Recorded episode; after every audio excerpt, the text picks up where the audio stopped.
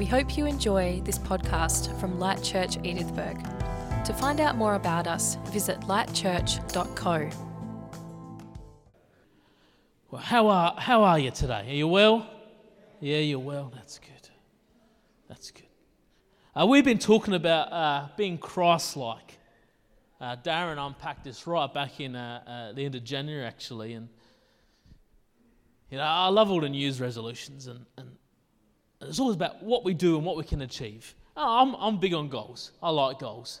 But what if we had a, a focus as believers on not what we do, not what we achieve, even though that has its place, but who we want to be?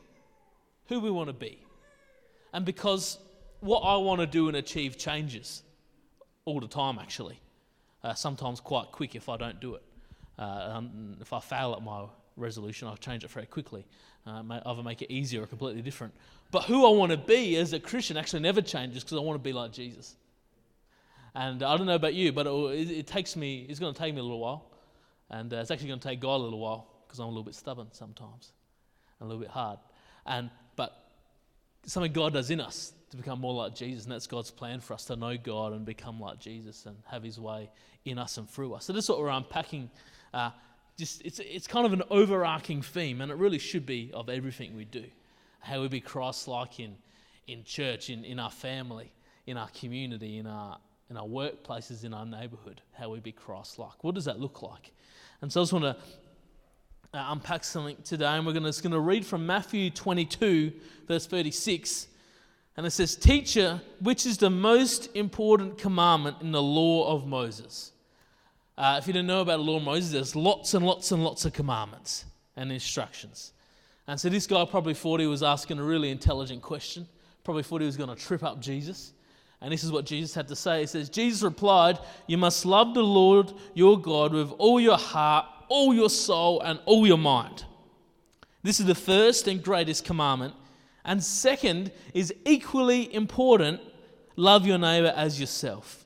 The entire law and all the demands of the prophets are based on these two commandments love. Love the God with all your heart, all your mind, all your soul, and love each other, love your neighbor and farmers or someone on a rural property, your neighbour isn't just your neighbour. Really, the context is your neighbour is everyone, uh, even people who you don't like and disagree with. God forbid. And, uh, and so it's pretty overarching. Uh, so, really, it's love God and love everyone, is what Jesus is explaining in this. And I don't know, but sometimes loving people and even loving God can be tricky, can be hard. And uh, what does it even look like? What does it even look like to love God with all our mind, our soul, our heart? What does it look like to love our neighbours? And uh, to be Christ like is to love God and love our neighbour. You know what makes it even trickier is sometimes we have really different interpretations of what love is in our world. There's all lots of different kinds of love. And uh, love that sometimes is more like hurt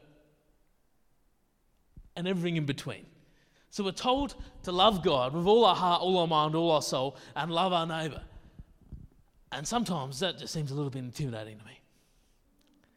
And we're actually going to rewind a bit today, and uh, we're going to touch on those eventually, but not today. And I just want to read 1 John 4. I'm going to start at verse 7.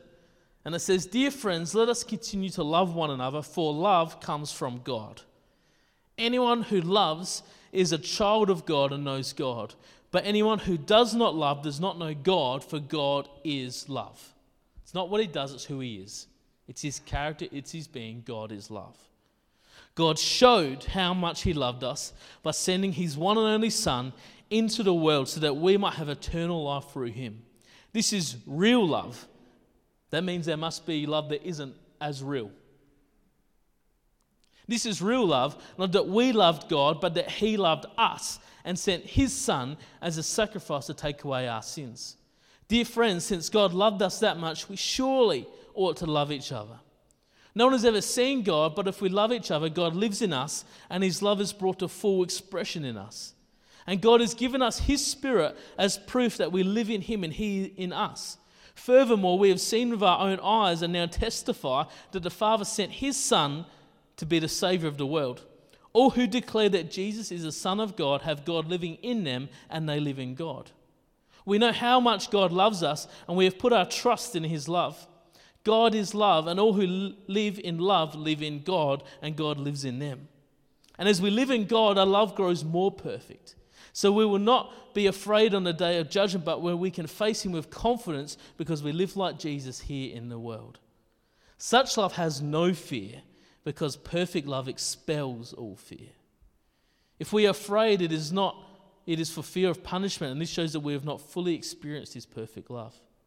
We love each other because He loved us first. If someone says, I love God, but hates a fellow believer, that person is a liar. For if we don't love people we can see, how can we love God whom we cannot see? And He has given us this command those who love God must also love their fellow believers. A lot of love. God is love. We love each other because He loved us first. Love comes from God. God showed how much He loved us. This is real love. Before we love each other, before we even, I think, love God, I think we've got to just start to scratch the surface, begin to understand and experience how God loves us. You know, it even says there, and as we live in God, our love grows more perfect. So I think at a time I'll unpack what loving God with all our heart, soul, and mind, what loving our neighbour looks like. But today, I just want to put that to the back burner and I just want to talk about God's love for you and me, for humanity. And by no means are we going to be able to summarize the entirety of it because I don't think I'll ever be able to. Because I think as soon as I, I, discover something, I'll discover something even better, even more incredible about God's love. Because remember, it's not just what He does, it's who He is. So to be able to define God's love is to be able to define God. And I don't think I'll ever be able to define God. The King of Kings, Lord of Lords, the one who created the world, because He is love. But we're just going to scratch the surface a bit, and because it might be different to what we assume might even be different to what we've been taught somewhere. And at the end, what we're going to do, we're going to have communion. And we're going to remember actually the greatest act of love, the greatest illustration of love, which is the cross. This says this is real love that he laid down his life. It's actually the perfect illustration of love is the cross. And then what we're going to do, we're going to worship, and I'm going to pray this prayer over us. And it's a prayer from Ephesians 3:17 that says, then Christ will make his home in your hearts as you trust in him. Your roots will grow down into God's love and keep you strong. And may you have the power to understand, as all God's people should, how wide, how long, how high, and how deep his love is. May you experience the love of Christ, though it is too great to understand fully. Then you'll be made complete with all the fullness of life and power that comes from God. That sounds like a good prayer. Might pray now. God, your church here, your Lord of our lives. God is an open heaven. Your presence is here today. We're here with expectation, ready to meet with you. God, just come and meet us. Come and fill us afresh. Come and pour out your love today. Help us understand and experience your love. Because when we understand and experience your love, we understand and experience you, for you are love. Before we even think about loving you, loving others, we need to know and experience your love. So I pray that it is poured out and revealed in abundance today. In the name of Jesus, amen. Just a few uh, thoughts about what God's love is today. And uh, God's love is sacrificial. God's love is sacrificing. Matthew 20, verse 25. I haven't got all these verses, Andrew. You'll just have to listen closely today. And. Uh, But Jesus called them together and said, You know that the rulers in this world lord over the people, and officials flaunt their authority over those under them, but among you it will be different. Whoever wants to be a leader among you must be your servant. Whoever wants to be first among you must become your slave. For the Son of Man came not to be served, but to serve others and to give his life as a ransom for many. 1 John 4:10 this is part of the passage I read before. This is real love, not that we love God, but He loved us and sent His Son as a sacrifice to take away our sins. Jesus, God Himself, served and sacrificed for you and me. God's perfect real love is a sacrificial love. You know, at no point was Jesus forced to lay down his life. No, at no point was Jesus forced on that cross. Think of the miracles Jesus performed uh, feeding the 5,000, walking on water, raising dead people back to life. I, I think if, if God Himself could do those things, I think He could have gotten Himself out of that situation if He wanted to. But Jesus, God Himself, sacrificed to lay down His life so we could have victory. He laid down his life to take sin and death onto himself so we could have victory over sin and death. God is love, and his love is sacrifice. You know, it's really important we understand that, that God and Jesus are one. In John 1, verse 1, it says, In the beginning, the Word already existed. The Word was with God, and the Word was God. Here, the Word is referencing Jesus. So you could say in the beginning, Jesus already existed, that Jesus was with God, and Jesus was God. He existed in the beginning with God. God created everything through him, and nothing was created except through him. The Word gave life to everything that was created, and his life brought light to everyone. The light shines in the darkness, and the darkness can never extinguish it. This is important to know because at the scene on the cross, God isn't at a distance spectating Jesus on the cross. God isn't up in heaven sending Jesus down to do the dirty work. That's not how it works. God and Jesus are one.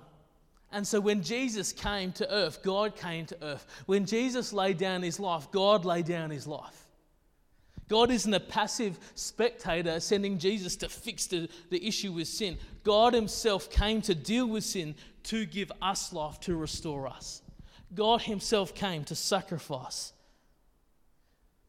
You know, I'm sure everyone here loves someone. And you know, a part of love is sacrifice. It might be a spouse, it might be a partner, a child, a relative, a friend. And at some point, you would have sacrificed for someone you love. Sacrificed time, money, effort, resources. I think of my children, I've sacrificed much. Sleep, money, watching sport on TV. I joke, but you know what I mean. When you love someone, you sacrifice for them. And that's just a picture of what God does. He sacrificed for you and me. That's incredible. That's what God's love is. Another part of God's love God's love is selfless. God's love is completely selfless. We can take that down. Thanks, Andrew. God's love is not self serving, it isn't looking out for his own interests. God's love is completely selfless, completely for our benefit. It's not self protecting, it's not self serving. God's love is 100% selfless, it's for us. Uh, it's illustrated in a really, I think, incredible and unique and a little bit scandalous story in, a book called Hosea in the, in the Old Testament. And Hosea was a prophet, and, and God instructed Hosea to go and marry a prostitute. Uh, scandalous now, just as much back then. That hasn't changed in time. And uh, imagine, imagine the temple chat that week about Hosea. And he, and he went and married this prostitute, and her name was Gomer. And it went all right for a while. And I can imagine it would have been a little bit awkward to begin with, but I'm sure they would have got to know each other. I'm sure they would have uh, mended some things, maybe some healing came. And then we read in the book that Gomer actually left Hosea and went back to her previous life of being a prostitute. And then the story gets even more uh, unique and scandalous because Hosea goes and brings her and actually buys her back into the marriage. And it seems like that's just, what does that even? It's an illustration of God's love for you and me. That God loves us so much and His love is for us. And even when we turn, even when we walk away, even when we fall away, His love continues and brings us back home, restores us. It's completely selfless. You know, you read all about God's selfless love in Luke 15 the lost coin, the lost sheep, the lost son. Again and again, God goes to find those who are lost. Again and again, God goes to find those who have fallen. Again and again, God goes to find you and me. A selfless love. God's love is so selfless. You know, God's love brings life. Uh, Ephesians 2 4, it says, But God is so rich in mercy, and He loved us so much that even though we were dead because of our sins, He gave us life when He raised Christ from the dead. It is only by God's grace that you've been saved, for He raised us from the dead along with Christ and seated us with Him in the heavenly realms because we are united with Christ Jesus. So God can point to us in all future ages as an example of the incredible wealth of His grace and kindness towards us, as shown in all He has done for us who are uni- united with Christ Jesus. God saved you by His grace when you believed, and you ta- can't take credit for it. It is a gift from God. Salvation is not a reward for the good things we have done, so none of us can boast about it. For we are God's masterpiece. He has created us anew in Christ Jesus. We can do so we can do the good things He planned for us long ago. He has given us life. He has created us anew. John 10 10 says, A thief's purpose is to steal, kill, and destroy. My purpose is to give life, a rich and satisfying life. God's love brings life. God's love makes us anew. See, when we come to Jesus, we're not just restored and forgiven, end of the story, but God's love continues. See, when we make a decision to follow Jesus, whatever that looks like, however that happens, it's just the beginning. See, God constantly wants to bring us anew, constantly wants to bring life into our lives. Because we were raised with Jesus. We have victory with Jesus and what He did on the cross when He rose from the grave. As He has given life, we are given life and He wants to make us anew. And God wants to do new things. He wants to bring life in you and me, in our bodies, in our minds, in our marriages, in our, in our children, in our family, in our friendships, in our workplace, in our dreams, in our passions. God wants to bring new life. New life and new. In you today, God wants to do something new. If there's something that seems dead, God wants to bring life to it. This is what He does. His love brings life. Remember, the, the cross is a perfect example of love, and the cross brings life. If something seems dead, it isn't too dead for Jesus. He brings life.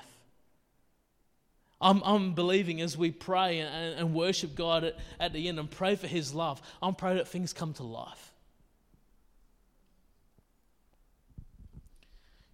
You know, God's love is selfless, it's sacrificial, it's, it brings life. But God's love is, is a relationship and communion with God. Romans 8:15 it says, "So you have not received a spirit to make you fearful slaves. Instead you received God's spirit when he adopted you as his own children. Now we call him Abba Father." Hebrews 4:16 So let us come boldly to the throne of our gracious God. There we will receive his mercy and find grace to help us when we need it most. See, God is Lord Almighty. He is the King of Kings, Lord of Lords. He did create the world. He is above all and in all. He is great. He is the beginning and end. He is the author. He is all those things, but He's also so close and so near. Romans says that that called Abba Father. Best translation to daddy. That all powerful, all incredible God. It says when we know His love, we're, we're children of God and not a child off to the side, not a slave. So when we think of Lord, we think of a master, and, and He is powerful, but he's a, he's a relational, He's a loving, perfect Father who brings us in as sons and daughters so we can come boldly and confidently into His presence. You know, when I go to the shops with my girls, Myra especially, she just asks for anything. And she doesn't get everything, but she's comfortable to ask. She probably gets more than she should, but she's comfortable to just ask, to say, to do. See, when, when, you, when you know that you're a child of God, when you know His love, you can come into God's presence anytime. You don't have to convince him to, to listen to you. You don't have to convince God to talk to you or to meet with you. He's there ready, a perfect father. Love is relationship. There's no distance. He is so close and so near. That's incredible love. You know, God's love is, is unifying. In Ephesians 2:13 it says, "But now you have been united with Christ Jesus. Once you were far away from God, but now have you brought near to him through the blood of Christ." For Christ himself has brought peace to us. He united Jews and Gentiles into one people in his own body on the cross. He broke down the wall of hostility that separated us. He did this by ending the system of the law and its commandments and regulations. He made peace between the Jews and the Gentiles by creating in himself one new body from the two groups. Together as one body, Christ reconciled both groups to God by means of his death on the cross. I don't want to go into it a whole lot, but when Jesus raised uh, from the dead, ascended to heaven, and the church began to grow, there was friction between the Jews, the people of Israel, and the Gentiles, everyone else. And what Paul is saying here is actually, you're all united in Jesus, you're one. And so the love of God actually unifies us. And here today, uh, whoever we are, whatever our background, whatever our theology, uh, whatever our race, our gender, our history, our mistakes, our successes, we're united in one by Jesus, by God's perfect love. Wow. God's love covers so much more. That cross is so powerful.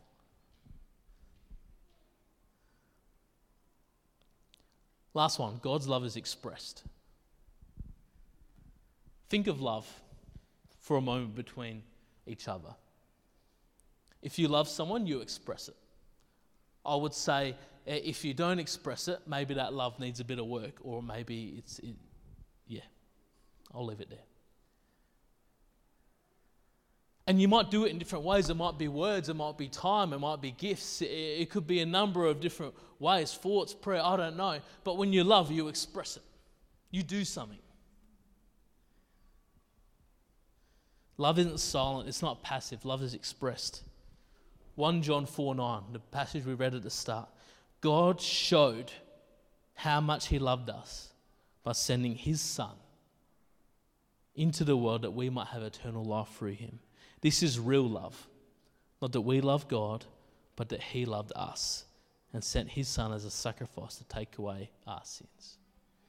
God expressed, God showed how much He loved us by coming for us, by coming to earth, living a perfect life, laying down his life, taking sin and death into himself so we have life, we have forgiveness, we have restoration, we have reconciliation, we have eternity in heaven, we have heaven on earth.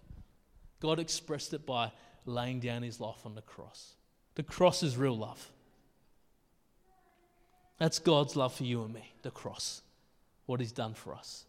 And his love, we've just scratched the surface. I've thrown a whole lot at you today, but I could throw a whole lot more because God's love just keeps on getting better and better, greater and greater, because God is love. And to know God is to know love. To know love is to know God. And before we think about loving God, loving others, we've got to know this love. We've got to understand, we've got to experience this love.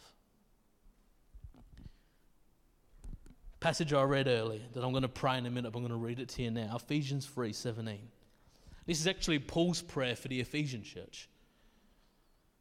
Then Christ will make his home in your hearts. That's a good start.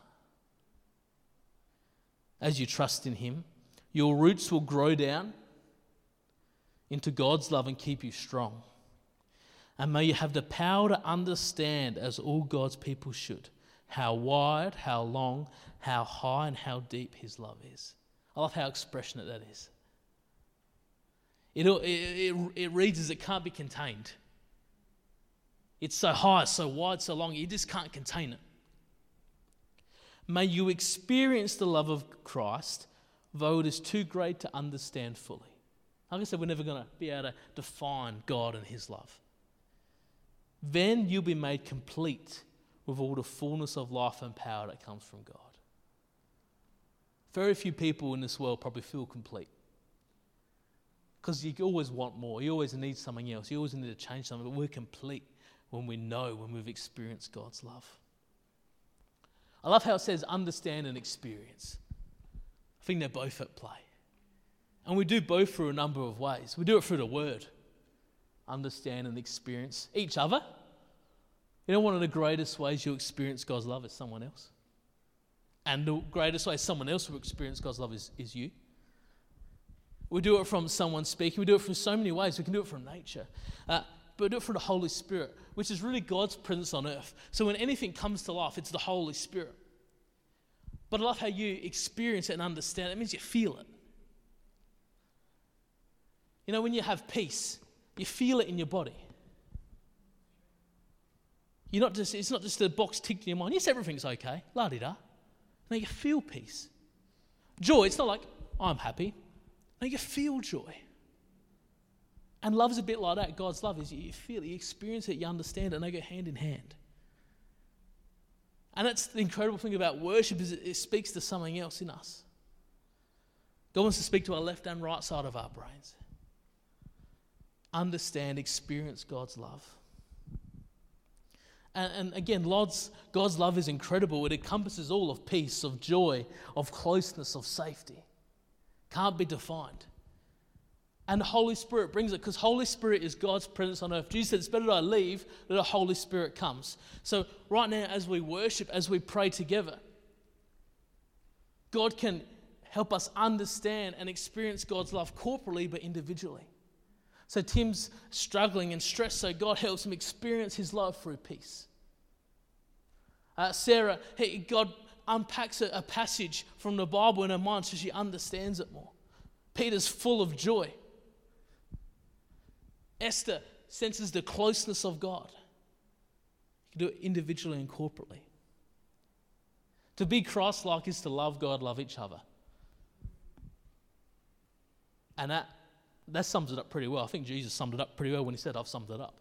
Funny about that. But it starts with knowing and experience God's love. And we, we've never arrived. We've never worked it all out. We've never figured it out. Because to figure out, to work out, to know God's love is to figure, to work out, and know God. I think there's always more. So we can have the team up, that'd be great. And we're going to come around time of communion. There's some communion packs in the seats in front of you if you're visiting. And in there is a bit of biscuit and juice. And, and we get this from when Jesus taught us to do this in remembrance of Him. Biscuit to represent His body, a, a juice to represent His blood that was shed on the cross. Because the cross is real love. The cross is real love. We, we have it here. The cross is real love.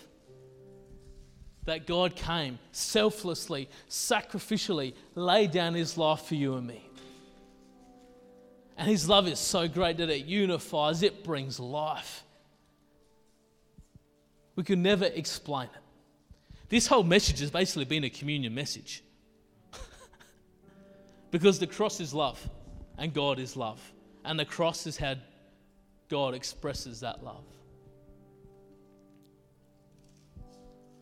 So when you're ready, I want you to eat and drink. And this is a symbol of maybe something we're doing inwardly. And I want you to reflect on God's love. Take a moment and just take it in. Let Him speak to you. Let's do that now, just whenever you're ready. Don't rush it.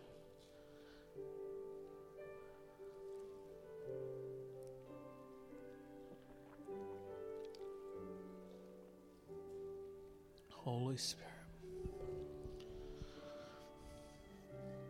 Holy Spirit, come.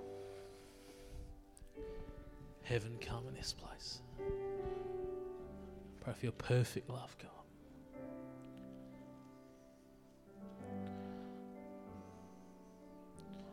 Holy Spirit.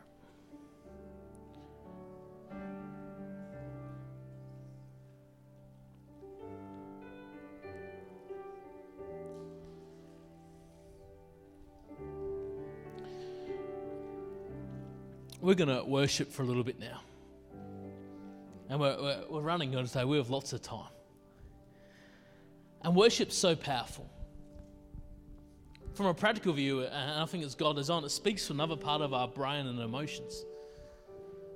But what it does, it turns our attention to who God is off of us, onto His love, onto who He is. And I'm going to pray this prayer, and I'm going to pray as we worship together that we're going to understand and experience His love.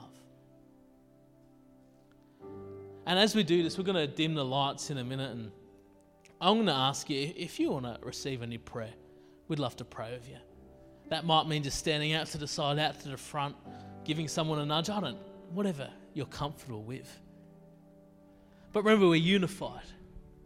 We're unified. And, and sometimes the greatest experience and understanding of love I've had is from someone else praying for me or speaking to me. I believe everyone here is going to leave today with a greater understanding, a greater experience of God's love. That's what I'm believing for. I'm believing the Holy Spirit's here because the Word says He is. I'm believing God's here. I'm believing there's an open heaven. And so, if God puts on your heart, if you want to just be prayed for, I'd love you just to come out the front we've got a bit of a, a team. Maybe in your seat. Uh, uh let's just experience, let's just understand, let's just come and meet with our perfect Father. Let's come boldly and confidently into the presence of God.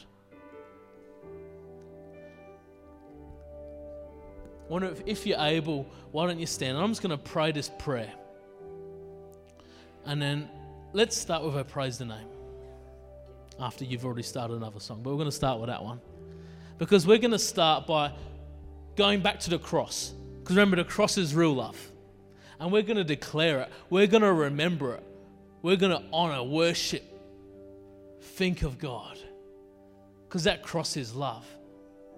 That cross is selfless. That cross is sacrificing. God, we, we meet together today. We honor you. We're so thankful for you. And we pray this prayer the Apostle Paul wrote down in the book of Ephesians. We pray it over our church right now. We pray it over every individual here, every single person. And I pray, let it be in the name of Jesus. God, I pray that Christ will make his home in our hearts as we trust in you. God, I pray that our roots will grow down into God's love and it will keep us strong. And God, I pray that we have the power to understand, as all God's people should, how wide, how long, how high, and how deep your love is. And God, I pray that may we experience this perfect love because sometimes and often it is too great, it is too perfect, it is too big to understand fully. And God, I declare, I prophesy that when we understand, when we experience this love, we will be made complete in the name of Jesus with all the fullness of life and power that comes from God. We declare it, let it be in the name of Jesus. Amen.